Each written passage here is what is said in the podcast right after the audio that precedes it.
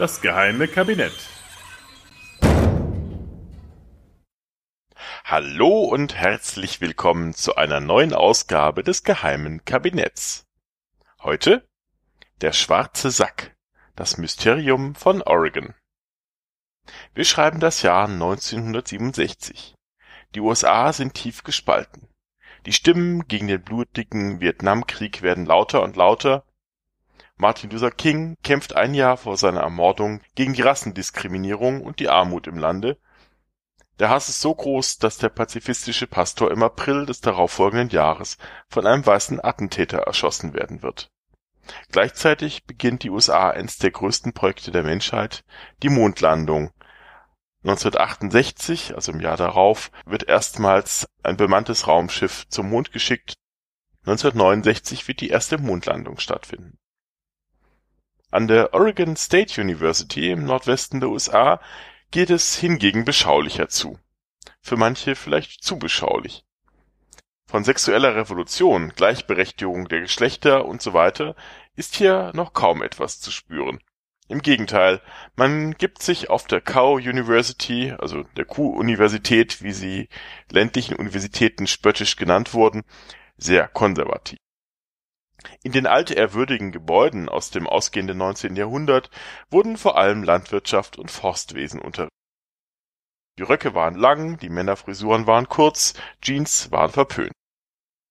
Das Institut für Forstwissenschaft brüstete sich damit, noch nie eine weibliche Studentin zum Studium zugelassen zu haben. Daher war umso ungewöhnlicher, dass sich ausgerechnet hier dreimal in der Woche ein seltsamer Vorgang wiederholte. Auf dem Campus sieht ein Wagen mit quietschenden Reifen, die Beifahrertür wird aufgestoßen und ein Mann, von Kopf bis Fuß eingehüllt in einen schwarzen Leinensack, stolpert heraus.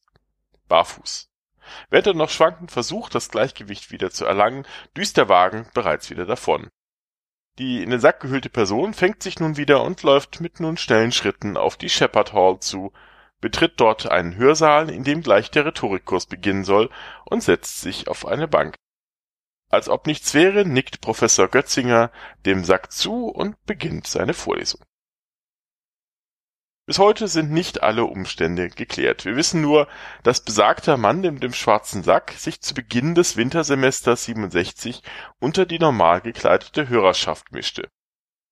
Anfangs saß er noch am Rand des Hörsaals auf dem Boden, dann normal in einer der Bänke des Hörsaals. Er redete kaum. Als sich in der ersten Stunde die Studenten der Reihe nach vorstellen sollten, stand er kurz auf und murmelte lieber nicht. Wenn er im Rahmen des Seminars ein Referat halten musste, stellte er sich nur vorne hin, schwieg einige Minuten und setzte sich dann wieder. In den folgenden Wochen wurde der Sack einfach ignoriert. Als einer der Studenten eine spontane kurze Rede über die Kraft der Überzeugung halten sollte, soll er gesagt haben, der schwarze Sack verunsichert mich kein bisschen. Nein, Sir, kein bisschen. Mich beunruhigt er nicht. Doch, das war natürlich gelogen. Er hatte eine Heidenangst vor ihm, genau wie viele andere Studenten.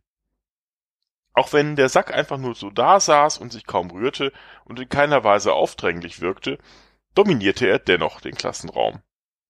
Das rief bei einigen Studenten Aversionen gegen ihn hervor. Einer von ihnen versuchte etwa in einer Pause dem schwarzen Sack, wie er der Einfachheit halber von allen genannt wurde, ein Zettel mit der Aufschrift Tritt mich auf den Rücken zu kleben. In der nächsten Stunde setzte sich der Sack direkt neben diesen Studenten und starrte ihn durch den schwarzen Stoff unentwegt an. Der Student verfiel in Panik, schrie Geh weg von mir, verschwinde und stach mit seinem Schirm auf ihn ein. Allmählich verbreitete sich die Kunde von dem seltsamen Seminarteilnehmer in dem schwarzen Leinensack auf dem ganzen Campus. Gaffer lungerten auf dem Flur vor dem Hörsaal herum, um einen Blick auf ihn zu erhaschen, sich über ihn lustig zu machen oder ihn zu beschimpfen. Regelmäßig wurde er geboxt und geschubst. Andere versuchten herauszufinden, wer sich unter dem Sack verbarg, und verfolgten ihn eines Tages quer über den Campus.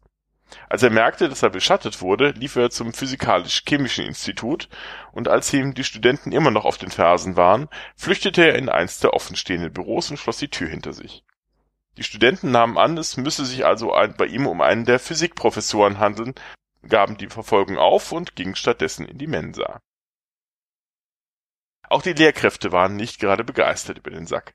Ein Kollege warf Professor Götzinger vor, keinerlei soziologischen Kontrollen in sein Experiment eingebaut zu haben, wenn es denn eins sei, auch würde ein solches Experiment niemals selbst in seinen Kursen erlauben. Götzinger selbst beteuerte, dass es sich nicht um ein Experiment handle, sondern ihn der Student zu Semesterbeginn aufgesucht habe und darum gebeten habe, in einen Sack gekleidet seine Vorlesungen zu besuchen. Er wisse selbst nicht, um wen es sich bei dem Mann im Sack handle. Andere Kollegen verlangten in Briefen an den Dekan oder den Rektor Götzingers Entlassung. Und auch die Presse bekam irgendwann Wind von der Sache schickte Reporter in solchen Scharen in den Hörsaal, dass die Studenten zeitweise in der Unterzahl waren. Zu den Beschwerdebriefen der Kollegen kamen nun auch solche von der normalen Bevölkerung hinzu. Wie kam es denn überhaupt zu diesen heftigen Reaktionen auf diesen doch eigentlich harmlosen schwarzen Sack? Götzinger lieferte selbst eine Erklärung. Wir haben für sämtliche Ereignisse einen Bezugsrahmen. Und wenn dann plötzlich ein schwarzer Sack mit einem Menschen drin zur Tür hineinspaziert, passt das nicht mehr in unseren Bezugsrahmen und wir entwickeln eine Abwehrhaltung. Ich selbst denke, es hat noch mit einem anderen Faktor zu tun, die fehlende Kommunikation. Wir Menschen sind es gewohnt, in der Mimik wichtige Informationen eines Gegenübers zu lesen, selbst wenn kein verbaler Informationsaustausch stattfindet. Ist er oder sie aufmerksam, gelangweilt, belustigt? Schaut die Person einen an oder nicht? Und so weiter. Nicht zufällig besitzen wir so viele Gesichtsmuskeln, die uns ein breites Spektrum mimischer Ausdrucksmöglichkeiten erlauben. Fehlen diese oder werden sie bewusst verdeckt, werden die Intentionen des Gegenübers schwerer verständlich und wir fühlen uns unbehaglich.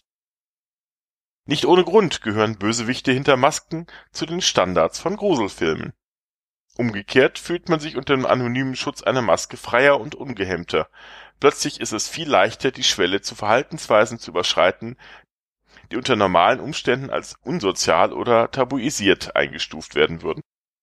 Der inzwischen emeritierte Psychologieprofessor Philip Zimbardo, der an der New York University über das Phänomen der Deindividualisierung forschte, führte nur ein Jahr später ein Experiment durch, das diese Vermutung bestätigt. Er teilte College-Studentinnen in zwei Gruppen auf. Die einen bekamen Namensschilder umgeheftet, den anderen setzte er Kissenbezüge auf den Kopf geblümte Kissenbezüge, wie es Fotos aus der Zeit beweisen übrigens, um sie völlig zu anonymisieren. Er forderte nun beide Gruppen auf, einer angeblich im Nebenraum befindlichen Person per Knopfdruck Stromstöße zu verpassen.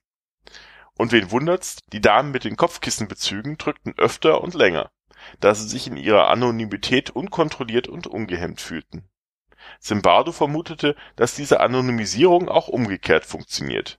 Wenn wir nicht wissen, wer das Gegenüber ist und wir es gar nicht als Individuum erkennen, ist es leichter, ihm gegenüber gewalttätig zu werden.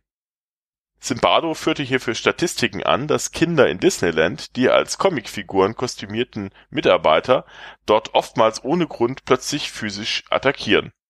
Das kann ich übrigens bestätigen, der ich nämlich schon einige Winter lang im Studium als Weihnachtsmann gejobbt habe. Auch Kinderfäuste können große Schmerzen an bestimmten Körperregionen verursachen. Doch zurück zur Oregon State University. Nachdem der schwarze Sack wochenlang Repressalien ausgesetzt war, gab es ganz plötzlich einen Stimmungsumschwung. Die Aggressionen und Beschimpfungen ließen nach, offenbar wurde er nun allmählich als Teil der Gruppe wahrgenommen. Zwar war er immer noch der schwarze Sack, aber er wurde nun ihr schwarzer Sack, den man auch nach außen hin verteidigte. Als eine große Ansammlung Schaulustiger vor dem Gebäude auf den Sack wartete, formten die Kommilitonen einen menschlichen Schutzwall um ihn, damit er ungehindert das wartende Auto erreichen konnte. Der Vorfall rührte den Sack so sehr, dass er eine seiner wenigen Erklärungen von sich gab. Ich bin niemand Besonderes, ich bin nicht Jesus oder so, ich bin doch nur einer von euch in einem Sack. Auch wollte niemand mehr seine Identität herausfinden. Im Gegenteil, einer der Studenten meinte, er würde seine eigene Mutter verprügeln, wenn sie versuchen sollte, ihm den Sack herunterzureißen.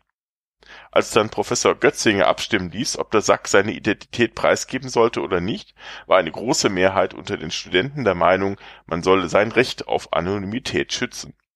Eine Studentin fasst das Phänomen in einem Brief an eine Zeitung gut zusammen.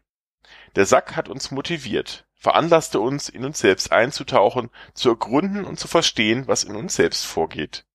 Allem voran haben wir durch ihn gelernt. Er hat uns überzeugt und jeden im Kurs drastisch verändert. Mit dem Ende des Semesters verschwand der schwarze Sack spurlos. Seine Identität ist bis heute ein Rätsel. Ebenso ist bis heute ungeklärt, ob es sich um ein Experiment Götzingers gehandelt hatte oder nicht. Zuzutrauen wäre es ihm gewesen. Denn ganz im Gegensatz zur Universität, an der er angestellt war, war Götzinger ein progressiver Lehrer. In anderen Kursen setzte er schon einmal einen schweigenden Mann in die Klasse, der die Studenten anstarrte. In einer Zwischenprüfung verteilte er Zettel und forderte die Studenten auf, selbst unter sich auszumachen, wer eine Bestnote bekommen sollte. Es sollten aber nur insgesamt fünf Studenten eine Eins erhalten, alle anderen eine Sechs. Es war aber auch Götzingers letzte Veranstaltung an der Oregon State. Ob er gekündigt wurde oder selbst die Hochschule verließ, ist unklar, vielleicht ein bisschen von beidem. Seine weitere Karriere verlief in ruhigen Bahnen. Er blieb bis 1991 Professor an unterschiedlichen Hochschulen und verstarb dann 1994 in Rochester, New York. Ähnliche spektakuläre Experimente wie das mit dem schwarzen Sack sind nicht von ihm bekannt. Wenn es denn überhaupt ein Experiment gewesen war.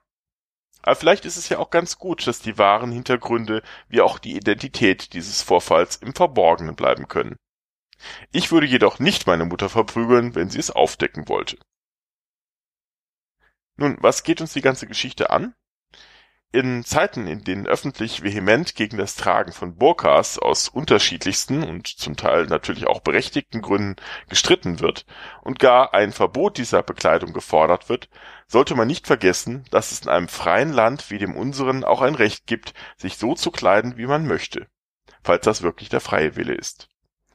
Und wir sollten uns ebenso fragen, ob wir bei aller Ablehnung derartiger Kleidung wirklich immer nur das Wohl der jeweiligen Träger im Auge haben oder ob es uns nicht vielleicht auch ein bisschen so geht wie anfangs den Studenten im Kurs von Professor Götzinger. Das Schöne an diesem Land ist, dass uns noch niemand vorschreibt, was wir zu tragen haben. Seien es Burka, Designer-Jeans oder weiße Socken in Sandalen, egal wie verboten es aussieht. Und damit schließe ich das geheime Kabinett, sage Dankeschön fürs Zuhören, insbesondere auch denen, die jetzt am vergangenen Wochenende in Merseburg dabei waren. Ganz herzlichen Dank, dass ihr da wart. Und bis dahin alles Gute, euer Butler.